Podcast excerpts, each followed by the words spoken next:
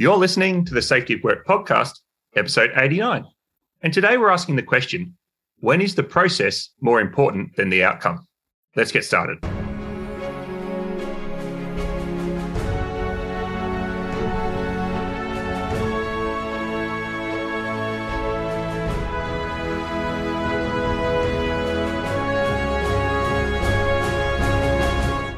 Hey, everybody. My name's David Provan. I'm here with Drew Rae, and we're from the Safety Science Innovation Lab at Griffith University.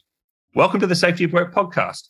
In each episode, we ask an important question in relation to the safety of work or the work of safety, and we examine the evidence surrounding it. And following on from last episode, where Drew and I discussed a paper from you know, outside the safety field that we felt could provide us with useful insights about organizational life and particularly as it relates to safety, the paper that we will review today is also from outside the safety field, but it was instrumental, at least in my thinking, about the work that we were doing a couple of years ago on defining safety work versus the safety of work and safety clutter. And I'm sure that this paper, Drew, is referenced in both of those papers of ours as well as a few others. So, Drew, what does software project management have to do with safety management? And when did you first come across this paper? Because you introduced it to me. David, I don't know what our listeners sort of imagine university academic life is like. I, I think it's it's a lot more sort of office management than you might think, and a lot of our research is not done like sitting in an office trying to think deep thoughts. It's out in companies, what, watching what's going on, or interviewing people. But there's a small part of my life that involves sort of wandering into a professor's office and just having deep conversations. Um, and that, that's particularly with Dr. Rob Alexander at University of York. Um, yeah, he's even got one of those big professor chairs that he swivels around and you sort of sit and chat. And so he gives me a lot of these, he gives me homework the same way that I give my PhD students homework. And, and so th- this is a paper that he gave me to read when I was talking about some of the background ideas that ended up eventually in our safety of work paper and is also sort of strewn through the draft of a book which I've never published and I don't know if I'll ever get round to finishing off called False Assurance. But I was chatting with Rob about the ideas in this book, particularly about the way people use things like risk assessment and safety cases more to allay their own feelings of uncertainty and their own anxiety than as actual engineering techniques, but we use them as if they are engineering techniques.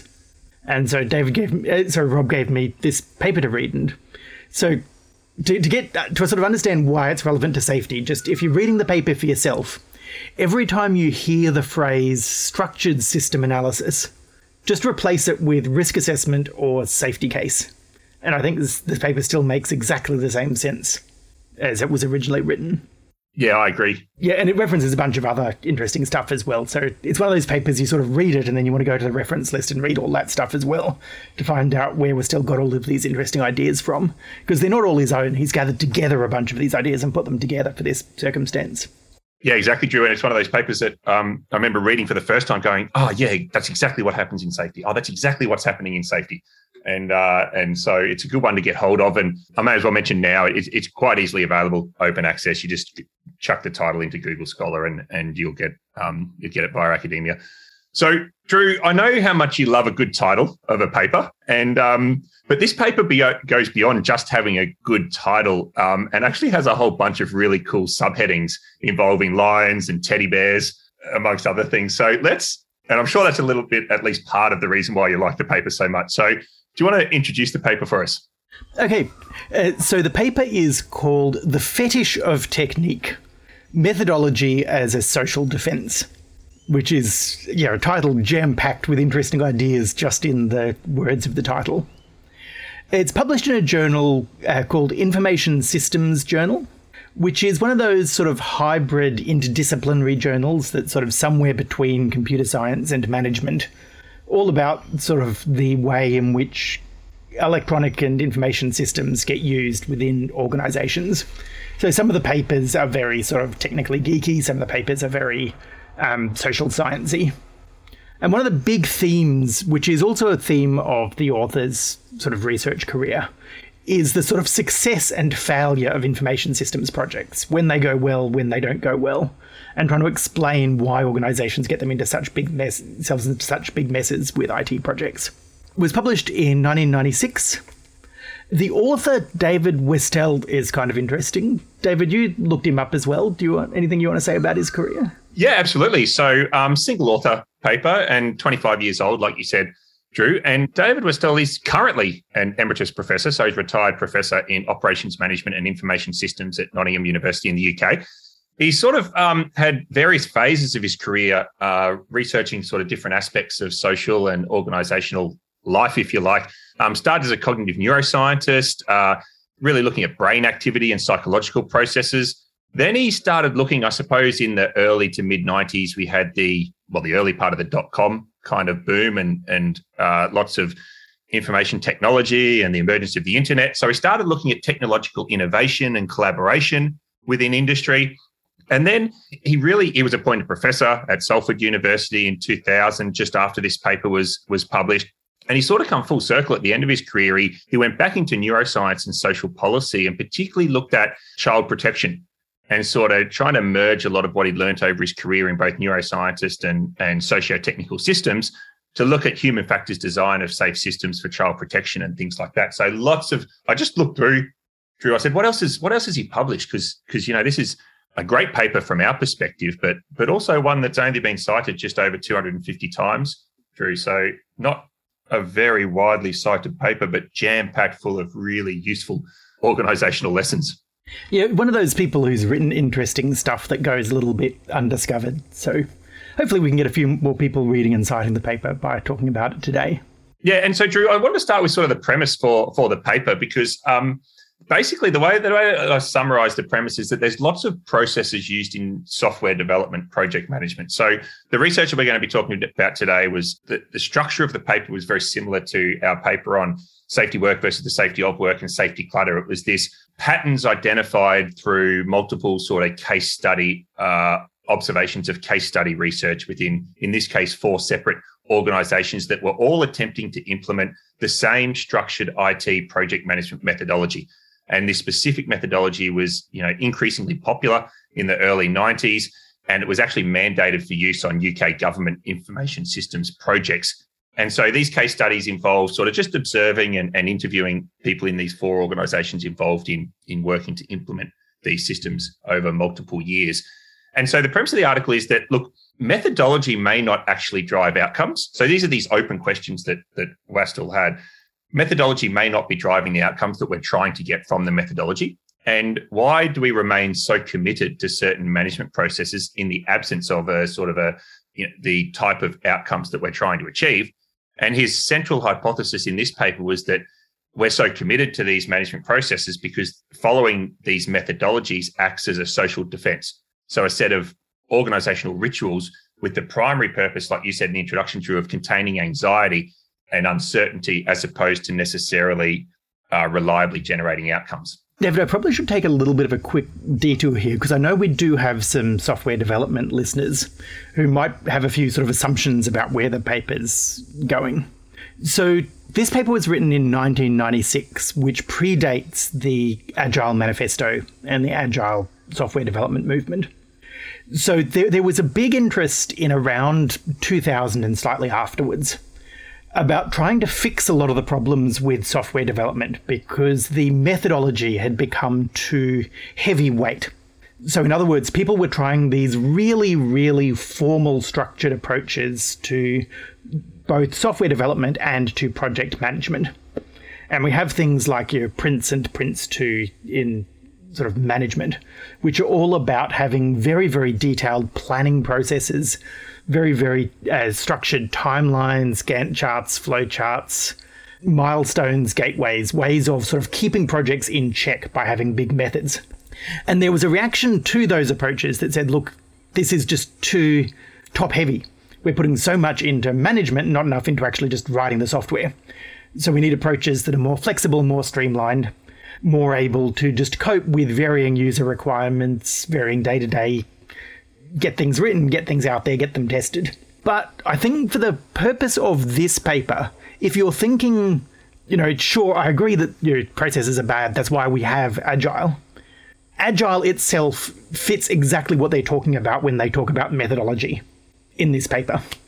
any process, whether that process is a heavyweight or lightweight process, still fits the same concerns, the same sort of interesting questions. And so this paper, I think, even though it was written in 1996, can also explain why agile wasn't as perfect a solution as people thought it was going to be. And why people trying to fix the methods by coming up with new, better, lightweight methods ran into exactly the same problems. And I think this paper can explain that. Yeah, it's a good summary, Drew. Um, and I want to start with a quote from the abstract because uh, we read probably a lot more abstracts than we do papers. And so, you know, authors who put careful consideration into forming their abstract sort of makes you want to read it. So I thought, Drew, we'd just sort of read the last couple of sentences of the abstract. Do you want to start with that quote or would you like me to read that out? No, absolutely, David. I was I was hoping we were going to quote the abstract because I really like just just the some people their abstracts are just copied from the paper, but other people like really craft their abstracts to tell the story of the paper.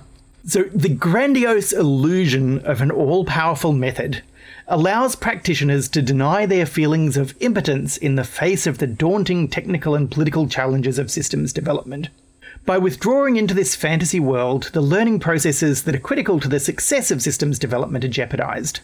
Methodology, whilst masquerading as the epitome of rationality, may thus operate as an irrational ritual, the enactment of which provides designers with a feeling of security and efficiency at the expense of real engagement with the task at hand.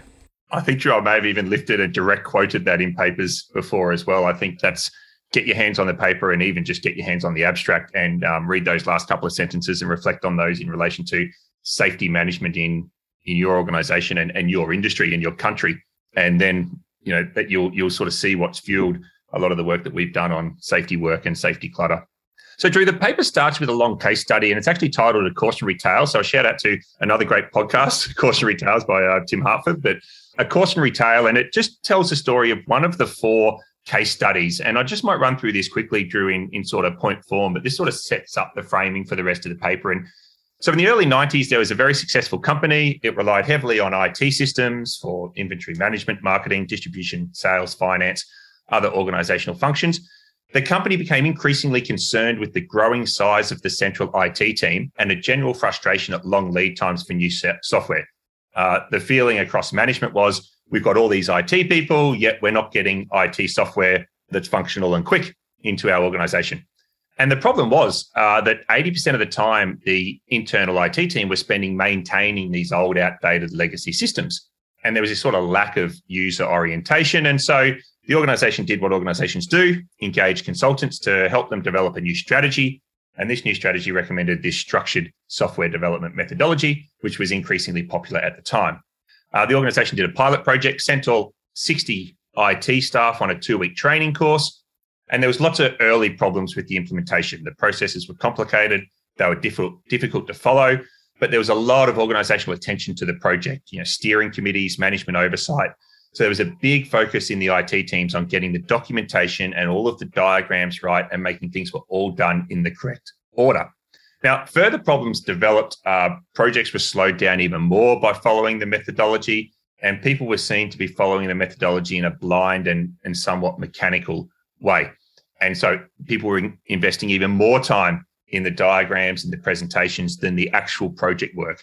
And in some people's minds, had the teams, the project teams, had lost sight of this, what the system that they're actually designing was was to be used for in the organization. David, can I jump in for a moment? Because there's a particular part of this process that I just love the paradox or revenge effect.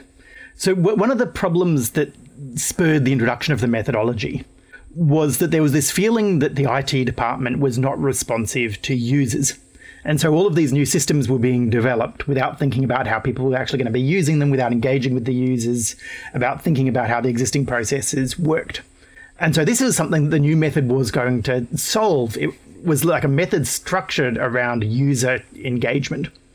But the biggest thing that people were complaining about with this new process was just how mechanized the interaction between the developers and the users had become. that the de- the developers were using the process as a way to avoid engaging with users. Instead of talking to them, they were sending them diagrams for review. And so the users then had to learn how to interpret these user engagement diagrams and put comments on them, which of course they didn't have time to do. So people in other departments uh, sort of like specially allocated people to work with the software team. And so, you know, it became your job to now be liaison to the software team between the users and the software team. And those people in the liaison roles didn't understand either what the users or the software people were doing. Um, and the software people were getting fed up with these pseudo users. And still, we weren't actually getting stuff that was fit for use by you know, the users. Yeah, Drew, it's a great it's a great point. So this idea that we're trying to solve a process of engaging with people by creating administrative processes and, and like you said, sending things out for consultation and sign off. So on surface, it looked like a whole lot more engagement because all these requirements were signed off, all these designs were signed off, all these emails back and forward were occurring. But uh, users felt that the politics of schedule and, and pressure were just sort of forcing them to sign things off to keep projects going on time and not be holding things up. So, interestingly, Drew, after a lot of frustration and challenge in the year after the, the late implementation of this process in this case study organization, two further projects were implemented using the process in inverted commas and were successful. But it's interesting that on observation and, and review, that these projects were actually only paying lip service to the methodology and were actually uh, implementing an entirely different, more engaging, user focused approach and just sort of ticking the boxes on the process on, on the way through. And interestingly, within two years, the process was completely abandoned and the head of information technology for that organization was replaced and a new consulting engagement was undertaken and a new approach was was designed and we don't know the story of that of that new approach one more detail I just want to throw in, David, which just rang so true to me from work in large organizations. So th- this was a multi-year project. It's running six months late. The project still hasn't finished, and the organization decides to conduct a review of the process. So, as well as trying to finish the project, everyone is involved in a review of the process used to deliver the project. And of course, what everyone's saying is, you of course, stuff hasn't been written yet, because the whole point of this process is not to get straight into writing the code, it's to properly understand the requirements first and to make sure that we've got things structured up front. So, everyone's complaining that they're not writing code, and everyone's defending the process by saying that's the whole point is to delay writing code until you've got things right instead of just jumping in, which is what we always did before. And so everyone is viewing the successes and value of the process basically based on their prior assumptions about whether they like the approach that the process is following or not. And it was pretty, I think it's pretty clear reading between the lines that this like implementation review was designed to kill the new process because people hated it so much. Um, it was just like sabotage the project midway and never give it a chance to succeed. Yeah. Possibly it deserved it, but going back to last week's paper on garbage can model of organizational choice, it was the review created an organizational choice opportunity. so, so the first main section, I suppose, the first main part of the sort of the theory building section was called is called methodology, the lionization of technique. And I think Drew, we talk in safety sometimes about weaponizing safety management processes and tools, and and this is really what this section talks about.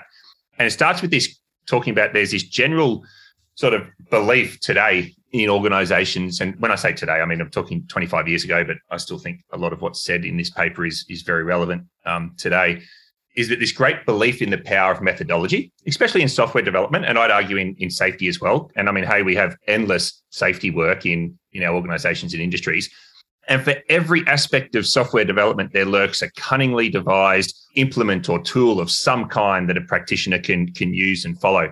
And there's this belief in the magical qualities of methodology. Drew is a chimera. I didn't even know what that word meant. I had to Google it, but apparently it, it means a thing that which is hoped for but is illusionary or impossible to achieve. So, you know, a methodology can probably never give us re- repeatably exactly what we're after. This idea, like the magical powers of method, just falls right into a couple of real world things that I've run into a few times. The first one is like just doing risk assessment. You, we've got this like real need for people to understand the risks of work that they're about to do. And we're so frustrated that people don't reliably do that. So it would just be fantastic if there was a process that we could give people that would ensure that they always properly appreciate the risk. But there is no such process. there are plenty of people willing to like invent new variations on it, and so we have this proliferation of solutions. But mere, the mere fact that we have so many solutions to that problem suggests that none of the individual solutions actually solve it. But we've just got such a desire. And the, the other similar thing, I think, is in research that people want to know how to like turn the handle and do research on something that fundamentally just requires you to be innovative and to think really hard and to come up with new ideas. And you see that even in things like literature reviews. People want a formula for doing a literature review that will let them know that they've done it correctly and let them just follow the process and do it. Whereas in fact, you know, doing it well just requires this much more uncertain process of never knowing if what you're currently reading is relevant or not, and never knowing if you're complete, and never knowing if there's another paper out there that maybe you should have read, should have cited. Yeah, I, I think Sure, I think, and and in, I'm going to keep my powder dry a bit on take fives. I want to use that later in the in this episode as an example when we actually get a few more ideas out of this out of this paper because I think they all come together nicely uh, with that example. And there's a quote right here in this section that says, "Real problems require engagement with the task at hand. Turning to methodology can be an elaborate way of avoiding problems and not solving them." It's almost like saying, you know, if we want to if we want to understand and improve the safety of work as done, it requires real engagement with work as done there's no abstract safety work process that we can use or follow or apply to actually solve that that problem. And so goes on, I suppose, Drew, a little bit like in our manifesto paper on reality-based safety science we talked about in episode 20. The question is kind of like, where's the evidence that all these methodologies that we rely and depend and believe so heavily in our organization are actually have any efficacy in, in doing what we want them to do? And uh, calls out this sort of large lack of empirical evidence around the structured methods that organizations use and conclude that they seem to have more qualities of religious convictions than scientific truths. However, practitioners report, I suppose the research that uh, does refer to says that practitioners report very favorable attitudes to methodology. So, you know, safety people are strong advocates of safety management systems. IT teams are strong advocates of agile project management methodologies. And so there's this uh, over there's this unanswered question in this paper. Well, I suppose Wastell answers it in his own way, but this is also a big unanswered question that's, you know, why do practitioners have such belief in these methodologies? And I guess he does answer in the next couple of sections. Drew. One thing he does point out is the hypocrisy that these methods themselves are designed to look and sound scientific. And so it's really weird that the technique demands that you have like process to follow, but the development and implementation of the technique doesn't follow an evidence based process. And he doesn't call out any of his colleagues in the software engineering or IT at university. But I think you could very well do that in that very often people you, they're, they're supposed to be academics, they're supposed to be scientifically minded, and they're producing these things that look scientific but they're not themselves following a scientific process of test and evaluation. That the things actually do what they say on the tin. And we see the exact same thing in safety. That we have these methods that look rigorous, but no one's applied rigor to developing and testing the method itself. Um, I think a great example here is behavioral safety, which is designed to look and sound and feel scientific, and that's why it's so attractive. But no one has done the science around testing behavioral safety, whether it works. Yeah, I think there's a very early episode we did on behavioural safety. Might even be one episode one or thereabouts. And then I think in the mid 50s we did an episode on fads and fashions in in management science in management practice. And so I think there's a few episodes in the back catalogue that can kind of talk about talk about this organizational belief in in some of these methods and what drives that. In fact, at one stage they called it scientific management. People like thinking that they're being scientific. People just don't like actually being scientific. Yeah, sometimes. So, so anyway, in this case study in this paper, um, there's a quote that says, "By March, by March, we had been doing this for nearly two months. I couldn't see how it was helping us in any way, but the manager kept reassuring us that it was. He said we should all trust the methodology, and then it would all work out in the end. And of course, it didn't.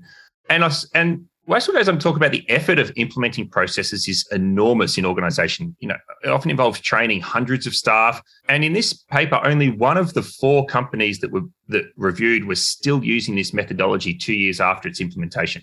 So of all of that effort in in reorganizing and upskilling and retooling and defining business processes and, and that, that's a huge sunk cost in something that never did what it was promised to do. And so I think Drew, that leads to the next question in the paper about, you know, why do companies continue to invest so heavily in these processes when there's little little evidence of them working? And Drew, I was going to turn to sort of where Wastell proposes the answer. Are you ready to do that yet? Absolutely. So we're talking about, you know, why are people not scientific?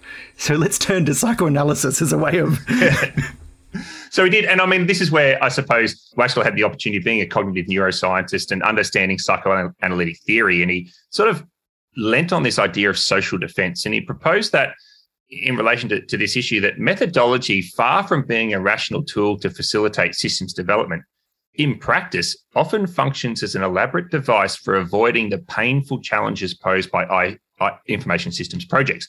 So, sort of saying that if we've got a method and if we can align in the method and if we can believe in the method, uh, then it kind of stops us worrying about just how difficult and complex and uncertain this project actually is.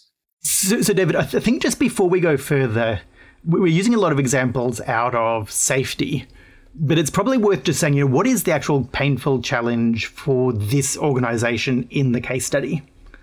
And, and I think one of the sort of like key things to carry through here is that we've got a genuine problem that it's very hard for a large IT development organization to engage effectively with the people who are using its products even when they're inside the same umbrella organization. They don't speak the same language, they've got different interests, they've got different concerns. The organization's too big for every developer to go and spend time actually working with the users. And the users are inconsistent. The users don't want all the same things. The users complain about different things. One user says do one thing, and then the next week someone else says another thing. So this is a genuine, painful difficulty and uncertainty faced by trying to develop a software product. Is you know users' requirements are inconsistent, they are changeable, they are hard to discover. And so we would love our process to be able to formalize that to get us a way of getting those user requirements properly understood, locked in, and explained in a language which makes sense to the software developers so they can just go away and develop. That's, you know, ultimately what the goal is, that's what the desire is, that's what the chimera is, is this. Now, the question is, why do we think that, given this complexity, given this difficulty, why do we think that the process is going to fix that? Andrew, I, I assume that that carefully described problem that this organization in the case study was facing is intentionally very aligned to the challenge that safety practitioners face with frontline workers who are exposed to the real risks with the work that they perform every day and they're constantly changing requirements and the difficulty in not being able to talk to everyone in the organization in the different languages that frontline people and safety practitioners discuss. So I assume that was a carefully considered description of that case study. David, it wasn't actually, but I, th- I, think that's just a universal about the sources of uncertainty in organizations. Is that that is one of the big things that everyone's anxious about, whether it's safety or management or HR, is just how unknowable frontline work is and how inaccessible it is to people who need to design big systems and big products to support that frontline work. It is a genuinely hard problem that all organizations face, even if you're not in safety. And the way that we turn to it even now, a lot of times in our organization, is the same way that was, I suppose, seen to fail in these case studies, which is send out a document that's that's that's finalized to the to the user group, give them a week to review it, and then sign it off and tell you that they've got no problems with it, and then keep moving forward is a little bit how we approach safety management systems in some organizations still today. So, Drew, sort of this this section, and this is the this is the main section, or I suppose the important section of the paper. This methodology is a social defense, and Wastell sort of said that software development is far from a deterministic engineering process. And I maybe just say every every where we go through here, I think where we say software development or information systems, I, I, think it'd be fair to reflect on that if you're a listener that's interested in safety, which I assume most people are, and just substitute that for for safety management. I think it's worth not like drawing this binary between deterministic engineering processes and not, uh, because the work that they're drawing on is basically that there's a whole bunch of different metaphors you can apply, and none of those metaphors are perfect. They all give you a bit of insight. And so one of the metaphors you can apply to software development or safety is as an engineering process. It's like a machine that you need to design and run, which doesn't ex- it can explain some aspects of it. It's a useful metaphor sometimes. Uh, certainly, when we look at things like uh, stamp and feedback loops and hierarchical control processes, that is a useful way of looking at it. But there are lots of other metaphors you can deploy. I love the fact that he calls out the journey metaphor, which we use all the time in safety. Uh, also, he talks about warfare metaphors. Yeah, it's all about, about conflict. A zoo metaphor, a family metaphor, a game metaphor. Um, and he's all drawing on another paper which is talking about organizations based on using all of these different metaphors to look at what's going on. And his theory okay, let's say I add in one extra metaphor, which is the metaphor of a psychic prison. So, Gareth Morgan in the mid 80s uh, referred to organizations as a psychic prison. And I guess this is the early exploration of the challenges of psychological safety within an organization and um, what's acceptable and not acceptable. And, and there's a quote in here that says many aspects of group organization and group dynamics need to be seen first and foremost as an elaborate system of social defenses erected to contain anxiety. Their apparent rationality and task orientation is a facade, a rationalization. So, saying sort of many, many processes and methods and, and interactions in our organization are performative rather than instrumental. Yeah, yeah, I think that idea of an elaborate system of social defenses erected to contain anxiety works for everything from performance reviews to trying to talk to the boss at the Christmas party. yeah, Andrew, I think, I mean, you know, leadership visits, behavioral behavioral observations, audits, incident investigations. There's there's lots of things that we do in safety that our our listeners can reflect on and and and read through this paper as as we've been able to. And so by by social defense, another author Menzies Lyth means a persistent institutionalized pattern of social activity that's primarily served to reduce feelings of anxiety and provide a feeling of warmth and security. Andrew, we've we've uh, cited Erik Hollnagel in 2015 in our Safety Work versus the Safety of Work paper that said organizations need to both feel safe and be safe. And however, often the former gets in the way of the latter. And I think that's exactly what Wastell's trying to bring into these organizational dynamics from psychoanalytic theory here to say that the feeling of safety is the primary concern of people within organizations, not necessarily the being safe. Uh, yes. I mean, we're stuck here with the multiple meanings of the word safe here. You know, I, think Hollnagel is actually using both feel safe and be safe in the same meaning whereas the sort of like social defense it, it's not just it's not about like feeling free from accident it's feeling free from social criticism uh, we've been talking about this in the lab for the last couple of years trying to sort of like get the language right here because a lot of organizations they use the idea of like legal defense almost like a metaphor and you'll see people doing safety activities and they say, oh, this is so that we don't get sued or so this is so we don't get pro- evidence. And it doesn't make sense as a legal defense. You know, people do things which are irrational from a legal point of view that they say is for legal reasons. And I think that that sort of like the legal is a proxy. It's not that they actually fear being prosecuted or actually fear being sued. They fear something more nebulous, which is like doing the wrong thing. And, and it's that sort of like feeling of safety, the feeling that you're doing the right thing, the feeling that you're not mismanaging things, that you're doing things appropriately. That's what people are trying to manage. Yeah, okay. That's a great point because I had this summary in here that, and maybe it's a, the, the cynic in me at times said that it, there's a very locally rational, there's a very locally rational priority for people in organizations to feel like they're managing well, maybe more of more primary importance to them and their own anxiety and their own personal security than actually to be waiting for their management outcomes to to give them the sense of whether they are or are not managing. Yeah, I think I think it's exactly right. You know, even if there are no negative outcomes, you, there is no like rational fear of your manager criticizing you, or rational fear of being caught, or rational fear of something going wrong.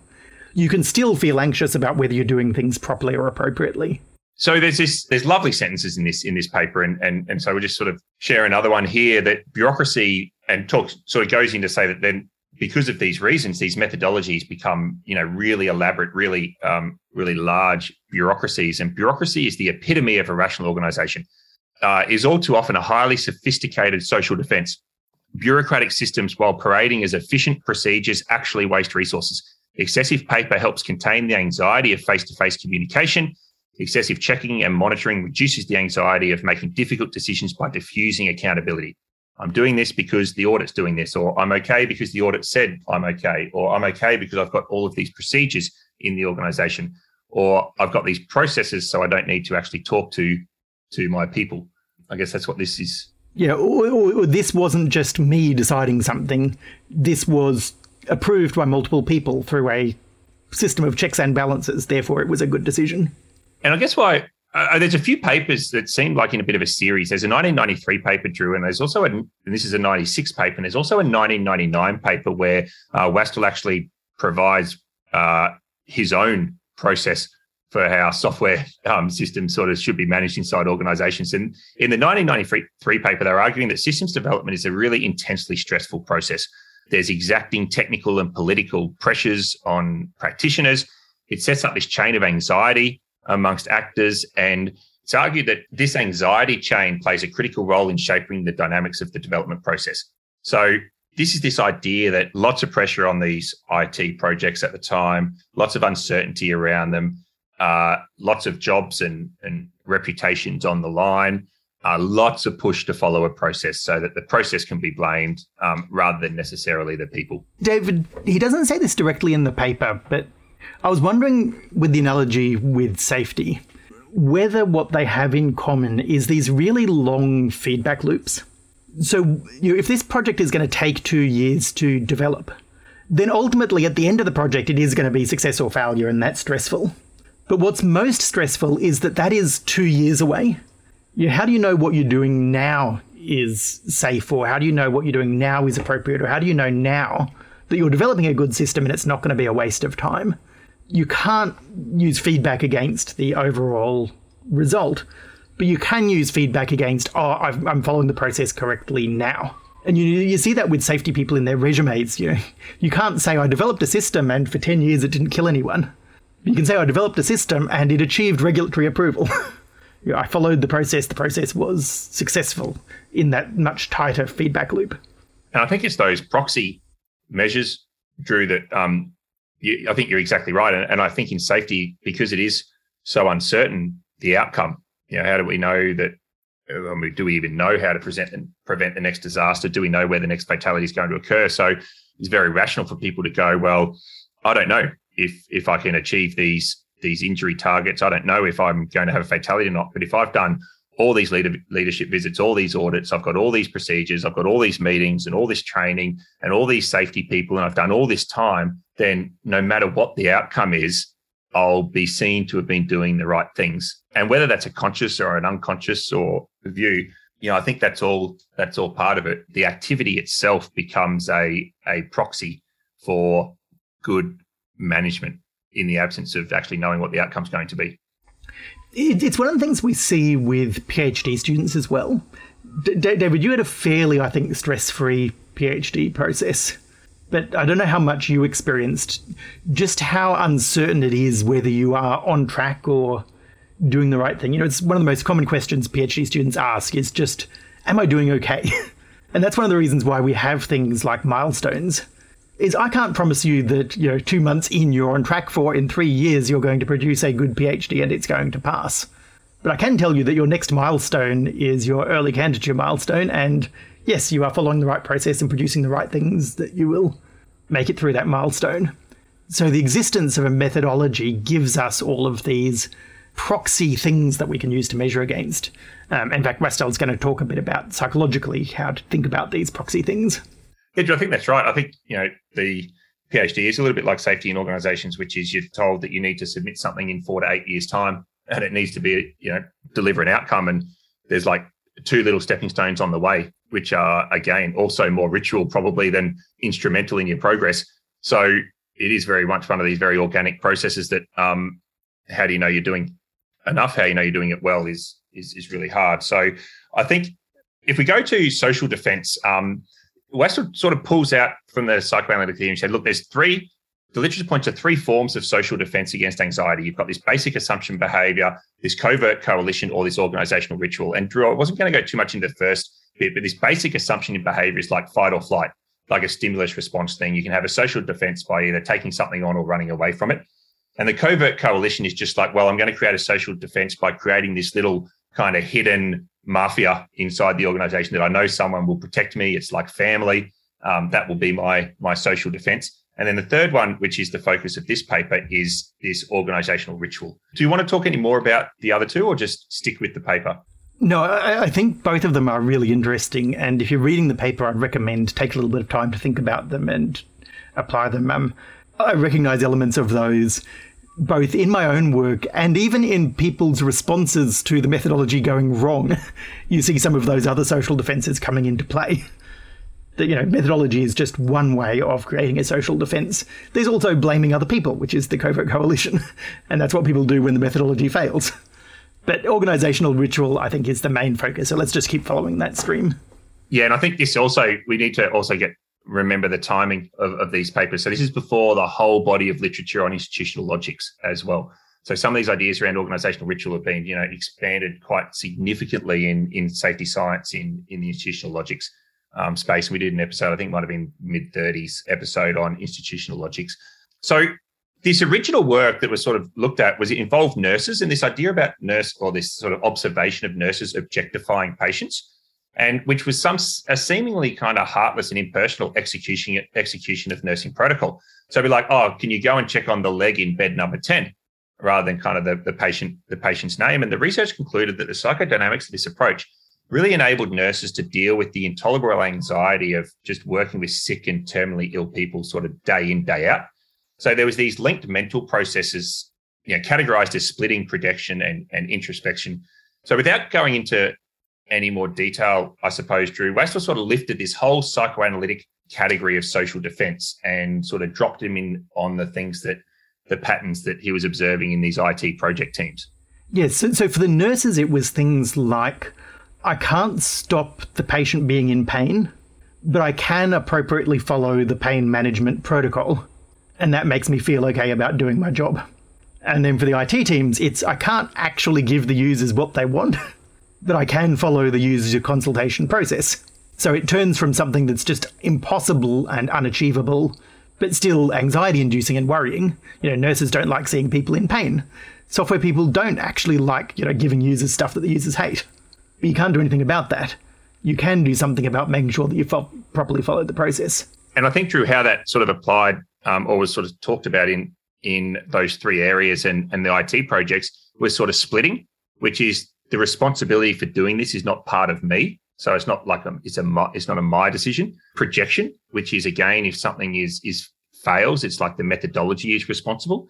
Um, and introjection, which is that the methodology says that things must be done in this way. So it was sort of all about these sort of separating the individual from the responsibility for the way that things were done, but also the outcomes of the ways that those things were done. Yeah, don't, don't yell at me for sending you three emails. The process tells me I'm supposed to send you emails at this particular point in time. and we get it sometimes in safety inductions. You'll get it when you get a really kind of you get a site manager and you'll get onto site and he goes, "Ah, I need a few moments of your time. The the management system requires me to actually take you through the safety induction. Um, I'm sorry." It, you know that's the sort of introduction. Okay, well, here's this is going to be a compelling introduction to safety at the site. So, Drew, another another section now. So let, us um, are we ready to? We'll move on because we've got yes, another, absolutely. We've got another chunk, and I think we're going to run a bit short of time, so we might speed up a little bit. But the heading of this section is the psychodynamics of learning: teddy bears and transitional objects. So, Drew, do you want to get us started with this transitional objects and teddy bears? Okay, so, so let me just, uh, for the sake of time, when you're growing up, you're attached to your parents. You can't stay attached to your parents forever. You got to detach and become independent. A transitional object is something that you use in between being attached to your parent and being independent, like a teddy bear. You become attached to the teddy bear instead of the parent, that lets you be a bit more independent. Eventually, you get rid of the teddy bear. The trouble is, you can get stuck, and you can find yourselves 25 years old, still clinging on to your teddy bear. The transitional object has become permanent. And that's one way of looking at methods. David, I think we could just jump straight into telling, talking about take fives now. So let's do that, Drew. So, so maybe the way that I sort of give this example is to say that there's a belief that if a person does a pre-task hazard identification planning activity, then their reliability and safety and, and efficiency of that task is improved. So if I go, okay, I need to change this light bulb, what do I need? I need a light bulb, I need a ladder. Where am I going to position the ladder? How am I going to carry the light bulb up it? What am I going to do with the old one? And and so this idea that if I can, what are the hazards? How am I going to solve all of this? So there's no question in sport and work and kind of any task that some sort of mental rehearsal process or some sort of planning process can improve safety and task performance. And so then we go, okay, well, we want our people to do this before they do every task, but we're not confident that people are capable of doing it. So we give them a checklist. So we don't know if you know what all the hazards are. We don't know if you know how to do a good planning process. So here's the checklist. And then we have people do the checklist for 10 or 15 or 20 years and wonder why they're treating it as a compliance activity. So, Drew, that's my starting point for this example. Do you want to step off from there? Yeah. So, so, so the thing that we're forcing people to do is supposed to be a transitional object. It's supposed to be a framework that takes them from not mentally rehearsing to mentally rehearsing. But it's possible to get stuck on the transitional object, and when you do, it often stops filling its purpose. So, you know, if you're 25 years old and still carrying your teddy bear, it hasn't served its purpose of giving you this full independence. It's just substituted one type of dependence for another. And the same thing with the risk assessment framework. If you're still using the framework, then that's almost like evidence that you never actually managed to achieve the purpose, which was to just start spontaneously, independently thinking through the task before you do it. And it particularly, you can have, and I'm not sure how, I honestly don't know whether this is true of teddy bears or not, but you can have transitional objects that don't serve any of the purpose they're leading you to. So you can be doing that framework, you can be using the transitional object and getting none of the risk assessment, getting none of the mental rehearsal. It's just become totally detached. The transitional objects become split from the thing it was supposed to be helping you from in the first place. And I think, Drew, that to be really concrete with, with that example, I think we we see that in lots of safety processes where we actually confuse is the safety process designed to build capability in people and, and expertise and competence in them undertaking these processes, or is the safety process itself designed to produce the outcome? And processes can't produce the outcome. I think that's the point here. The point here is that that it becomes it's either a skill building activity or it's a compliance activity. And this, I think, I sort of link back into some of Rasmussen's work on on rule based and um, skill based work. And so when when we do have novice workers and new workers, then you know being rule based and having processes and handrails and checklists is can be useful. But our goal there should be capability building. Our goal there shouldn't be about creating outcomes. Once we've got that capability, then the question becomes, you know, can we remove, you know, we, oh, not can we, we should remove the process. I know some site, Drew, I don't know how you feel about this, but some sites based on my advice, or, or, or maybe just my musings, have now only require the written take fives to be done for people for their first six months on that site. And after that, they can choose whether or not they want to use the form or not. And just experimenting with whether that creates an intense focus on capability building for the first six months and then um, relying on you know expertise and mental processes for people from there on. David, I probably should mention at this point that uh, Jop and I now have a deadline for our Take Five paper. Okay, it's great. due. It's due in a couple of weeks, so this episode recording is well timed.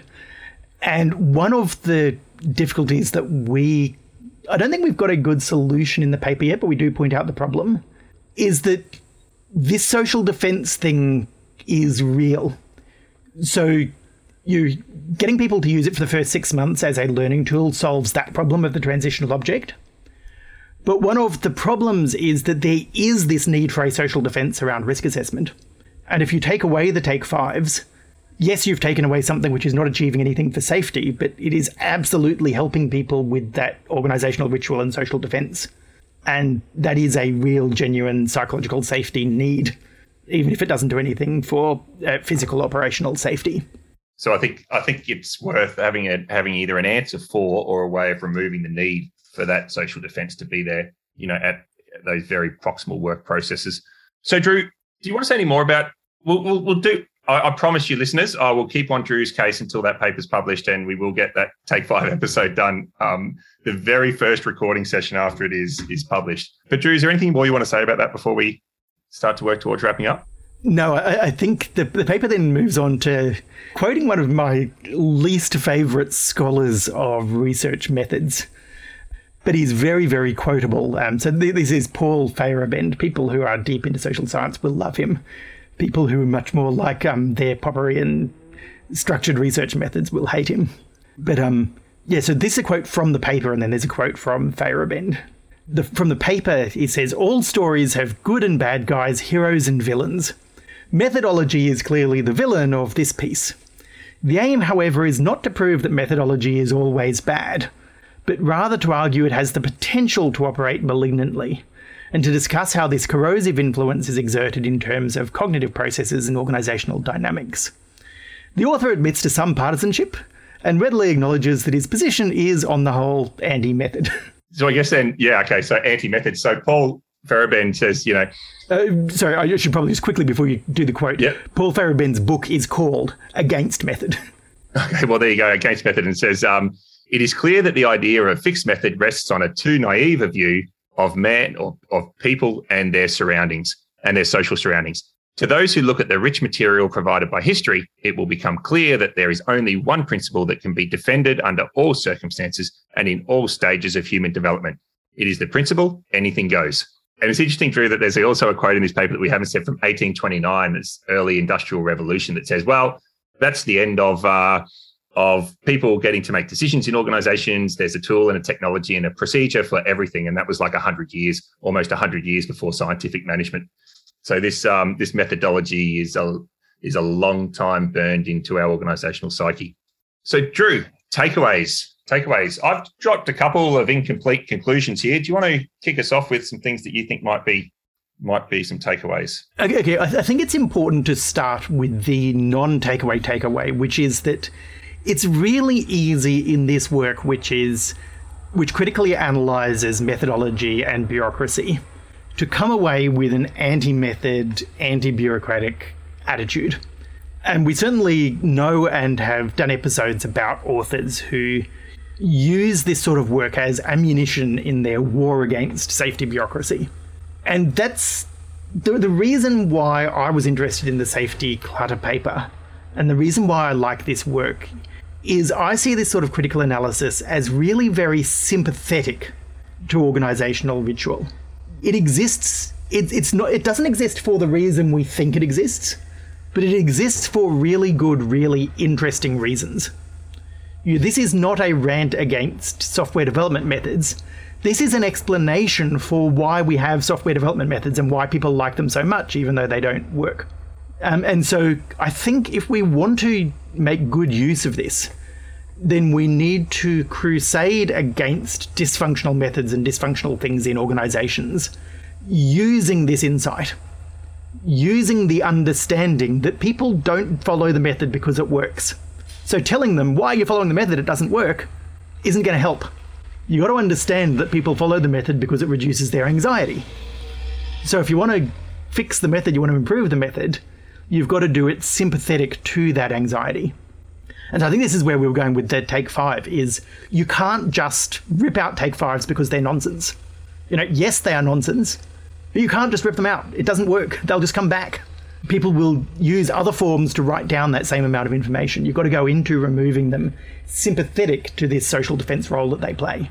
Yeah, I agree, Drew. I think it's very practical takeaway that, you know, the complexity of our organizations and the dynamics and the decision making processes. And yeah, if, if a person, if, if, if your organization isn't psychologically safe for people to be independent, then they'll find another, they'll find another teddy bear. Uh, they'll keep finding more teddy bears every time you take one away. I think that's what this paper, this paper says. So understanding your, the connection between your, your methods and your outcomes and psychological safety. And, and one way of testing this is just to ask a few operational managers in the business what they really think of things like incident investigation and audit and risk assessment.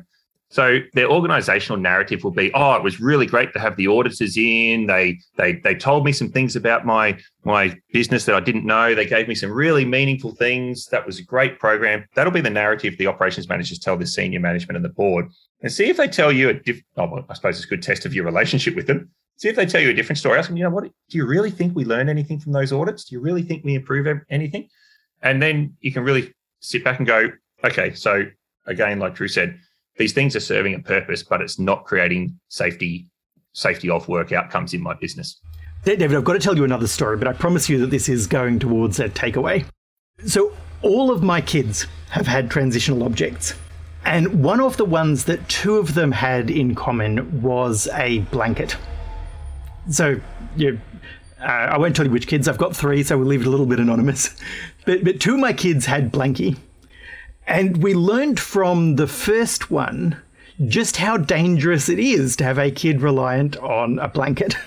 Because what if you lose the blanket? What if you forget the blanket? What if the blanket's not available? What if it's somewhere it's embarrassing for an 18 year old to have a blanket? So, the solution we came up with was micro blankie.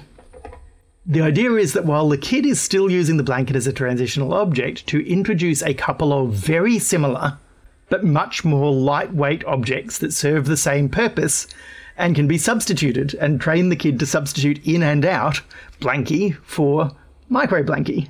And I think that that works for organizations as well.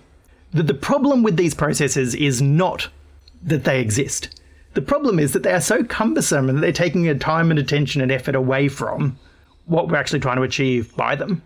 If we could satisfy the social defense with something which is just easier, is less work, is less frustration, and in the understanding that it's only there for a social defense, it's not there because it helps, then we can do both. We can satisfy the need and we can let people spend their time and attention on things that are important. So it may be less about removal and more about substitution, making sure that the substitution keeps the need rather than adds in extra processes. Otherwise, we just sort of like risk substituting one process with another. And you take away people's structured software development process, and now they're having scrums every day and talking about their agile processes and going on agile training courses and complaining about how they're spending so much time on their agile processes that they're not actually engaging with users. So, Drew, I guess to make it practical and carry the take five thing, people ticking one box instead of 15 that just says, I did my, my mental pre start risk assessment today, tick the box, initial date, done, and get 15 days on a page as opposed to one day on a page. Yep, may in fact fill the same psychological purpose for less work. Perfect. So, I think practitioners here another call out, but being very really careful of this whole idea of form over substance. So, you know, paying all this attention to the safety work and and won't be new for our listeners, but I think this paper really carefully disconnects methodology from organizational outcome in a lot of ways inside organizations. And and so it's really important for us not to be the ones that are, you know, going around the organization screaming the importance of following these methods to create safety outcomes you know, unless we've got some confidence in how those methods are being applied and, and what they're actually doing in our business. And one more takeaway, David, I'll throw in just for our research listeners. Turn up to seminars and read papers that are just totally out of your own field. Because if nothing else, this paper shows how they provide useful metaphors that you can apply and transition in. And Wastell's work is a great example of using metaphors from social science. So, no, not social, from cognitive psychology and from psychoanalytics to better understand organizational rituals. Um, and I've seen similar work that uses like metaphors from software development to understand organizations. You just reading left field work, reading stuff from about nurses and their patients uh, can help you just with more different ideas to bring to understand and to challenge your own assumptions about how to think about things. Yeah, uh, institutional log- logics, organizational dyna- dynamics, social patterning these things are you know, aren't just unique in the safety world and different in in other things like like IT and project management and, and, and other things. So as a genuinely transdisciplinary science, I think safety, you know, we we probably I don't know, I'd probably argue sometimes Drew, you know, can get more from from from some papers in in some different fields. At least that's you know we'll, we'll continue to do a few of them in the Safety Work podcast. And the last point that I was going to make, Drew, is this: you know, transitional objects are there to build capability and to build independence. That's what transitional objects are there to do. Um, and if they persist after this competence and independence is established, then they will be a compliance activity and nothing more than a compliance activity. And there's maybe another paper we can do at some point, Drew, that I stumbled across at one point called The Corruption of Role and Task, which really just talks about how organization, organizational dynamics will always corrupt intended roles and intended tasks uh, inside organizations. Great takeaway, David. So the question we asked this week was when is methodology more important than outcome? And the short answer is well, I, I, guess methodology becomes more important than outcome when you know we're genuinely requiring a method to build capability in a particular activity within our organization. And methodology also becomes very important in in low psychological safety environments for those purposes that you mentioned earlier, Drew. So I guess in that way, methodology becomes important. Methodology doesn't seem to be important to actually generate the outcomes that the method is actually there to generate. So that's it for this week. Uh, we hope you found this episode thought provoking and hopefully somewhat useful in at least shaping the safety of thinking about work in your own organization. As usual, you can contact us on LinkedIn or send any comments, questions, or ideas for future episodes to feedback at safetyofwork.com.